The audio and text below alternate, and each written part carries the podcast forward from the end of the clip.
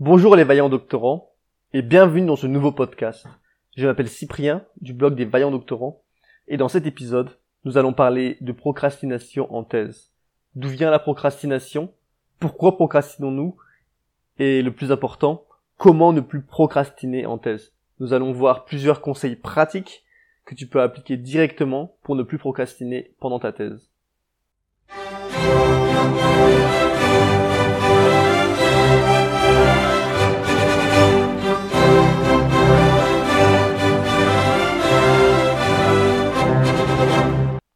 Donc déjà, qu'est-ce que la procrastination? La procrastination ne semble pas être une mauvaise gestion du temps, mais c'est plutôt une mauvaise gestion de tes émotions.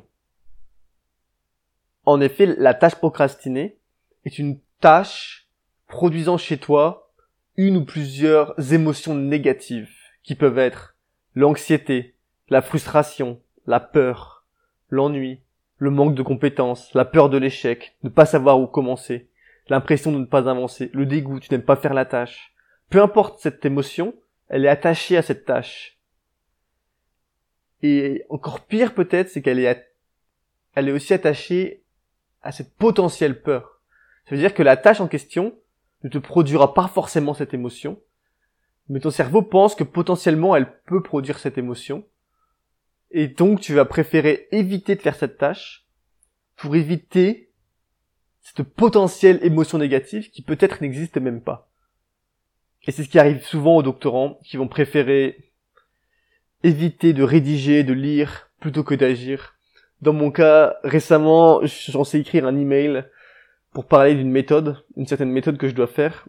Et ça, je le, je le procrastine parce que c'est une méthode, c'est un peu compliqué je suis pas très compétent dedans et du coup je décide euh, de prendre un peu de temps à le faire et de, de, juste de le retarder encore et encore alors que je pourrais passer un quart d'heure pour le faire bien et proprement. On peut donc dire que la procrastination, c'est une stratégie d'évitement. On pense, ou du moins notre esprit pense qu'en évitant de faire cette action, nous allons éviter les émotions négatives et les sentiments négatifs qui y sont associés. Ce qui pourrait être une bonne stratégie en soi. Mais le problème, c'est que la tâche reste comme une ombre derrière toi et devient de plus en plus grande et effrayante. La tâche ne disparaît pas, elle reste là. Et c'est pour ça que la procrastination ne fonctionne pas au long terme, car tu auras toujours une tâche à faire. Quelle est l'origine de la procrastination? Eh Bien, l'origine de la procrastination est ton cerveau. Que se passe-t-il? Eh bien, tu as une région associée à la gestion des émotions et au stress, qui est ton amygdale. Et, au moment de faire une tâche qui te, qui te donne une émotion négative, ton amygdale va prendre le contrôle et envoyer un message au reste de ton cerveau. Ben, en gros, ton amygdale va dire à ton cerveau, on s'enfuit, on s'échappe, on ne passe pas à l'action. C'est un peu le, l'amygdale qui prend le dessus sur tout le reste. Elle n'écoute plus rien. Elle va plus écouter ton cortex préfrontal. Qui, le cortex préfrontal a pour mission de, de, de gérer les fonctions exécutives. Le contrôle des impulsions, la planification, l'organisation. Et ce qui se passe, c'est que ton cortex préfrontal, il envoie des messages à, ton amygdale pour lui, des messages rationnels à ton amygdale pour lui dire, euh, il faut agir parce que c'est important pour moi, etc. Mais ton amygdale, dans ce moment-là, elle n'écoute plus rien. Et c'est pour ça que c'est dur à gérer la procrastination, car ton amygdale prend le dessus sur ton côté rationnel. Tu deviens... L'amygdale est une structure primitive que qu'on a depuis des, des dizaines de milliers d'années. Elle a été développée bien avant le cortex préfrontal. Et du coup, en cas de panique, elle va toujours prendre le dessus sur toi. Et et c'est pour ça que les émotions négatives liées à la tâche sont causales à la procrastination, car l'amygdale est impliquée dans ces émotions négatives. On peut donc se poser une question, comment contrôler cette amygdale? Eh bien ça, on y répondra un peu plus tard dans le podcast. Mais pour l'instant, j'aimerais bien te dire qui procrastine. Car je sais pas si tu as aussi des gens autour de toi qui ne procrastinent pas ou peu, mais il y a des gens comme ça qui ne procrastinent presque pas et qui font toujours leurs tâches, et d'autres personnes qui vont avoir tendance à, à procrastiner beaucoup, à partir dans toutes les directions. Mais il y, a, une caractéristique des gens qui ne procrastinent pas. Et non, déjà j'aimerais dire que tout le monde procrastine de temps à autre, ça c'est normal. En thèse, il y a beaucoup d'actions que l'on va pas procrastiner parce que c'est des actions difficiles et ça c'est normal. Mais il y a certains traits qui vont augmenter ta probabilité de procrastiner, comme ton score euh, au test des Big Five euh, de neuroticism, de neurotique. Donc c'est comment tu vas réagir aux émotions négatives. Exactement. Est-ce que tu et les personnes qui ont un auto neurotique, ce sont des ont une amygdale plus active que la moyenne, qui va réagir plus fortement aux émotions négatives. Et donc ces personnes-là vont avoir tendance à procrastiner plus facilement. Les personnes qui procrastinent ont donc une amygdale très développée. Donc peut-être que réduire la taille de cette amygdale pourrait aider. On en parlera plus tard dans le podcast. Elles sont donc plus sensibles aux potentielles conséquences négatives de leur action. Et donc elles vont avoir un plus grand ressenti d'émotions négatives. Et donc procrastiner. Donc plus tu es enclin à ressentir les émotions négatives, plus tu as de chances de procrastiner. Un autre type de personnes qui procrastinent sont les personnes qui sont très dures envers elles-mêmes si tu as des attentes très hautes de toi-même, ça peut te paralyser et t'empêcher d'agir. Il y a une étude qui a été publiée dans Self, Self and Identity qui a montré que les personnes qui procrastinent ont un niveau de stress plus élevé et un score assez bas dans la catégorie self-compassion, comparé aux gens qui procrastinent moins. Ce qui voudrait dire qu'elles qu'elles sont moins compatissantes envers elles-mêmes. Et le fait de ne pas être compatissant envers toi-même, ça peut faire que tu vas procrastiner plus. Car tu es trop exigeant avec toi-même, tu ne te pardonnes pas lorsque tu fais une erreur, lorsque tu procrastines, ou tu vas te juger durement et penser être la seule personne à souffrir de ce problème-là. Alors que l'un des premiers conseils ce serait de réaliser que ça arrive à tout le monde de ne pas agir de temps à autre. Ça ne te définit pas, ça ne définit pas qui tu es. Tu n'es pas cette frustration, tu n'es pas cette personne qui n'agit jamais, qui procrastine tout le temps. Tu es plus complexe que cela. Donc maintenant, on va voir plusieurs conseils pour ne plus procrastiner. Le premier conseil que j'aimerais te donner est le cognitive reframing. C'est recadrer ton émotion. Passer, recadrer ton émotion par rapport à la tâche. Donc comment tu te sens par rapport à cette tâche? Par exemple, lorsque tu as une tâche, simple à accomplir et que tu ne veux pas la faire, c'est probablement dû, comme on en a parlé, à l'émotion négative que tu y as attachée. Ce qu'il faut donc faire, c'est du cognitive reframing, c'est changer ton état d'esprit pour rendre cette action plaisante, attirante, agréable. Et pour faire cela, l'une des astuces, ce serait d'être conscient. Pense à tes émotions, pense à tes pensées. La prochaine fois que tu veux rédiger, mais que tu le procrastines, demande-toi pourquoi. Pourquoi est-ce que je procrastine cette tâche? Bien sûr, c'est pas aussi facile à dire qu'à faire, mais essaye de le faire, c'est très important. Donc l'idée c'est d'être conscient de tes émotions, de les accepter, de ne pas les juger.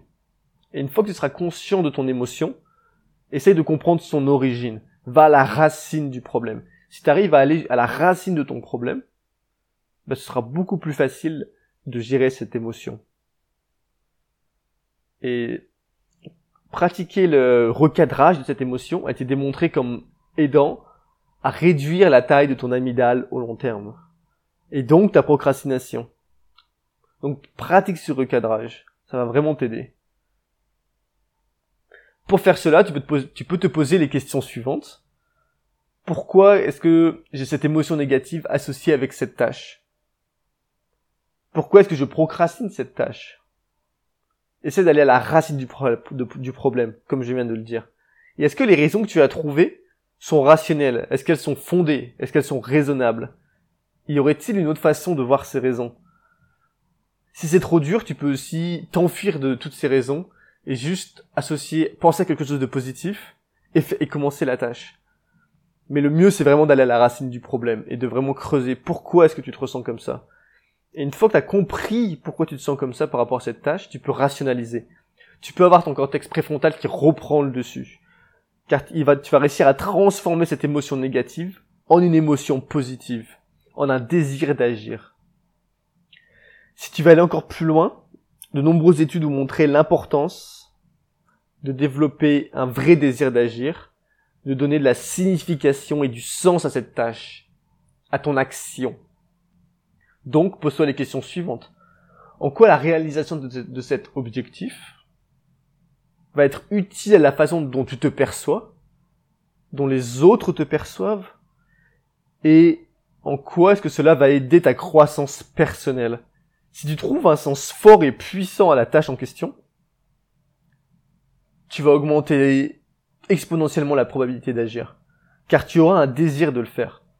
Ce sera même plus une question, tu te poseras plus la question, tu auras plus ton corps qui s'enfuit, ton amygdale sera totalement éteinte, et tu auras, auras juste ton cortex frontal qui dira on y va, et tu vas y aller. C'est donc très important de trouver un sens à la tâche, que ce soit par rapport à toi-même, aux autres, car c'est vraiment très puissant. C'est un excellent moyen de commencer ce processus de réévaluation et d'atténuer certaines des émotions négatives, ou au moins les rendre plus gérables, et réussir à prendre le contrôle sur ton amygdale. La deuxième astuce, c'est de penser à ton futur toi. C'est un peu dans le, en lien avec ce que je viens de dire sur le sens, sur la signification de ton action. C'est de penser à ton toi du futur. Comment est-ce que ton toi du présent peut influencer positivement ton toi du futur? Et c'est souvent en agissant. Car tu es celui qui transforme ton toi présent pour devenir ton toi futur. Il y a beaucoup d'études, de... mais si tu es une personne normale, il est peu probable que tu penses souvent à ça. Beaucoup d'études d'IRM, fonctionnelles, etc. ont démontré qu'on a tendance à considérer son futur soi comme une personne très différente de son soi présent. Et c'est pour cela que l'on peut avoir tendance à penser que que ton toi du futur sera plus capable de gérer la, la, tâche en question. Parce que ce que tu vas te dire, c'est que au moment de la tâche, ton amygdale prend le dessus, tu n'écoutes plus tout tes côtés rationnels et tu te dis, tu paniques et tu te dis, mon futur moi pourra faire cette tâche. Mais ce qui se passe en réalité, c'est que le toi, ton toi futur dans deux heures, dans deux jours, il est très probable qu'il soit aussi compétent que ton toi d'aujourd'hui. Du coup, tu ne fais que remettre le problème au lendemain, et une fois que tu deviens ton toi du futur dans deux jours, ton toi du futur, il a le même problème. Il est toujours pas assez compétent, il n'arrive pas à gérer la chose, et il se dit, qu'est-ce que je fais? Bah, il, eh bien, il panique encore, et il va donner cette action à l'autre toi du futur. Et c'est un cercle sans fin, car ton toi du futur n'est toujours pas compétent car tu n'as pas encore agi dans le présent. Et c'est pour cela que tu peux rester dans l'inaction pendant des semaines et des mois, car tu es toujours en train de te dire plus tard, plus tard mon moi pourra le faire. Mais, le problème c'est qu'il n'est toujours pas assez compétent pour gérer le problème.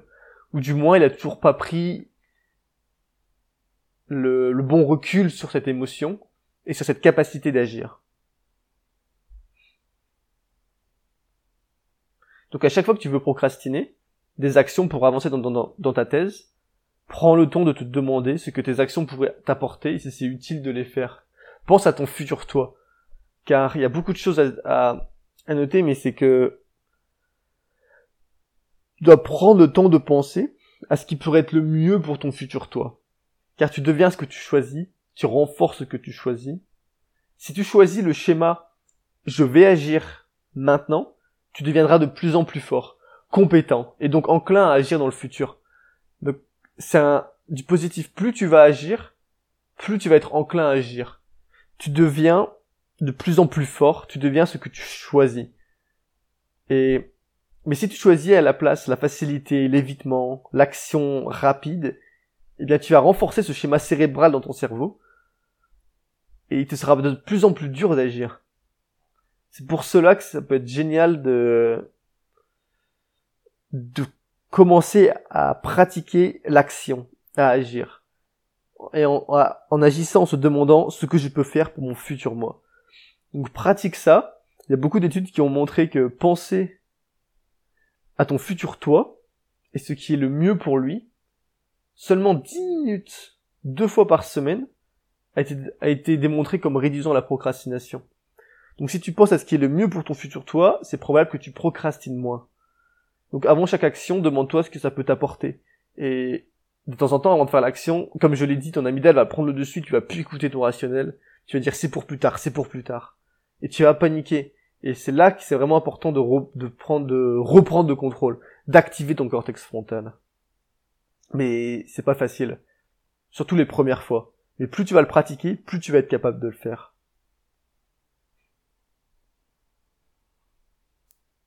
Il y a aussi certaines personnes qui ne procrastinent pas, ou très peu. Ce sont des personnes qui ont un très haut score, au, très, qui sont très consciencieuses, d'après le test des Big Five. Qu'elles ont tendance à moins procrastiner. Et cela, on, a l'impression que ce serait dû à un rôle de, des systèmes de la motivation et du self-control. Car qui serait plus actif chez ces personnes-là. Et en fait, une personne très consciencieuse est une personne qui a tendance à travailler très dur, à persister, à être efficace, à planifier pour réaliser ses objectifs. Et c'est pour cela, elles ont... Et toutes ces caractéristiques sont contrôlées par le cortex frontal. Elles ont donc un cortex frontal très actif. Et c'est pour cela qu'elles ont tendance à avoir un désir puissant et d'agir. C'est pour... elles, sont... elles seraient donc capables de prendre le dessus sur leur amygdale. Mais ne t'inquiète pas, si t'es pas une personne très consciencieuse, tu peux t'entraîner là-dedans. Tu peux pratiquer, si par exemple t'es pas très ordonné, tu peux pratiquer euh, d'avoir un agenda, d'écrire toutes les tâches que tu veux faire, de organiser tout ce que tu veux faire, de vraiment, vraiment planifier, c'est très important. Et tu peux te forcer aussi un peu plus à faire les tâches, jusqu'au moment où toutes ces choses-là deviennent naturelles. C'est, tu peux toujours, dans le test des Big Five, tu peux toujours tirer ta personnalité de, l'autre côté. Tu ne peux pas changer qui tu es, mais tu peux t'entraîner pour devenir plus fort. Et c'est ça l'idée de ce test, c'est de comprendre qui tu es, comprendre tes faiblesses et tes points forts, et travailler dessus. La troisième des astuces, c'est, je pense, la plus importante, et c'est agir. C'est l'antidote à tous tes problèmes. L'antidote à tous tes problèmes est l'action. Agir est la clé pour faire disparaître ce sentiment d'inconfort. D'inconfort. Peu importe la raison de la procrastination, la solution, c'est l'action.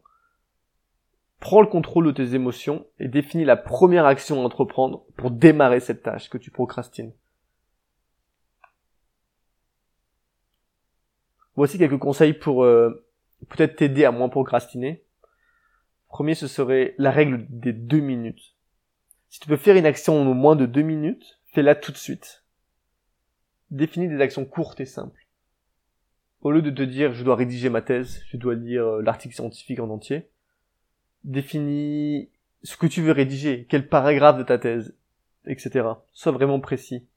Même un petit objectif est suffisant pour recharger tes batteries et te rendre, euh, disons, plus heureux, plus motivé à agir. Tu peux aussi te dire que tu ne vas agir que pour 5 minutes. Et une fois que, souvent le plus dur c'est de démarrer la machine. Une fois que la machine est en marche, tu voudras continuer. Et le dernier conseil que j'aimerais te donner, ce serait pardonne-toi. Sois compatissant envers toi-même et aussi envers les autres, mais dans ce cas-là, envers toi-même. Car comme on l'a vu plus haut, si tu es très dur avec toi-même, il y a plus de chances que tu procrastines donc, et de la compassion envers toi-même. Cela va t'aider à te sentir mieux et à moins procrastiner. Une étude dans le journal de Personality and Individual Differences a montré que les étudiants qui se pardonnent après avoir procrastiné ont tendance à moins procrastiner dans le futur. Donc pardonne-toi, c'est normal de procrastiner, tu es un être humain avant tout. Ça arrive très souvent de, procrastiner, surtout en thèse, car on a beaucoup d'actions compliquées à entreprendre, beaucoup de compétences à développer, beaucoup de choses que nous ne savons pas faire. Et ça, ça peut entraîner de la procrastination très facilement. Donc accepte-le, mais n'en fais pas une habitude, bien sûr. Tu dois renforcer ce que tu veux devenir, comme on en a parlé. Donc prends le schéma de l'action, prends le schéma de, de la réussite. De même, je pense que c'est important de rajouter qu'on n'a pas toujours la tête à ça. De temps en temps, après une dure journée de travail, on veut faire une action, on se dit j'ai envie de rédiger ce, ce papier-là, etc. Et on a simplement plus la capacité mentale, physique de faire la tâche. On est fatigué, on est, on est distrait, on, a faim peut-être, on est, peu importe la raison. Il peut y avoir des millions de raisons qui te distraient. Et dans ce cas-là, tu peux rien y faire. Ton cerveau n'est pas là, n'est plus à la tâche. Et continue à te forcer à te faire souffrir, te disant, faut que je continue, coûte que coûte, ça va pas t'aider, ça va empirer les choses. Tu vas juste perdre ton temps. Il est, il est important des fois d'apprendre à se dire, ok, c'est bon pour aujourd'hui, j'ai assez travaillé, je vais le faire le lendemain. Car sinon tu perds du temps et c'est pas la meilleure des stratégies au long terme de se forcer à travailler. Tu veux travailler lorsque tu es productif et efficace. Donc pour conclure sur, ce podcast, euh, comment je vais te faire un petit résumé de, ce, de ce, dont, ce dont nous avons discuté. Donc la procrastination est donc due à une mauvaise gestion de tes émotions négatives. C'est une stratégie d'évitement pour éviter les potentielles émotions négatives associées à la tâche en question. Et cela te fait ne pas agir. Donc pour sortir de cela, recadre tes pensées, donne un sens à, ton action. tu dois essayer de penser à pourquoi tu as une émotion négative associée à la tâche. Tu dois reconnaître comment tu te sens et recadre ces pensées en quelque chose de positif qui a du sens pour toi et ton futur toi. Pense à quoi cette euh, action va te faire grandir et te faire devenir et améliorer ton futur toi. De plus, ne sois pas trop dur envers toi-même si tu n'agis pas aujourd'hui. C'est pardonne-toi lorsque tu procrastines, c'est important. Mais le message de la fin, c'est sois plus fort que ton amygdale. Sois plus fort que cette structure primitive qui veut te, te faire survivre. On est des, êtres humains, des, des individus qui ont des structures très complexes. Et notre cortex préfrontal est vraiment incroyable. C'est incroyable ce qu'il peut faire. Donc euh, entraîne-le, entraîne-toi à être euh, plus fort que ton amygdale. Et pour aller plus loin, et si cet article, si tu veux aller plus loin, je t'invite à aller visiter mon blog Vaillant Doctorant, dans lequel on agit tous ensemble pour euh, réussir notre thèse. Et si t'as aimé ce podcast, euh, partage-le si tu penses qu'il peut aider euh, un collègue à toi. Et je te dis à la semaine prochaine. Et surtout n'oublie pas, nous sommes de vaillants doctorants, se donnant les moyens de réussir notre thèse. Car à cœur vaillant, rien d'impossible.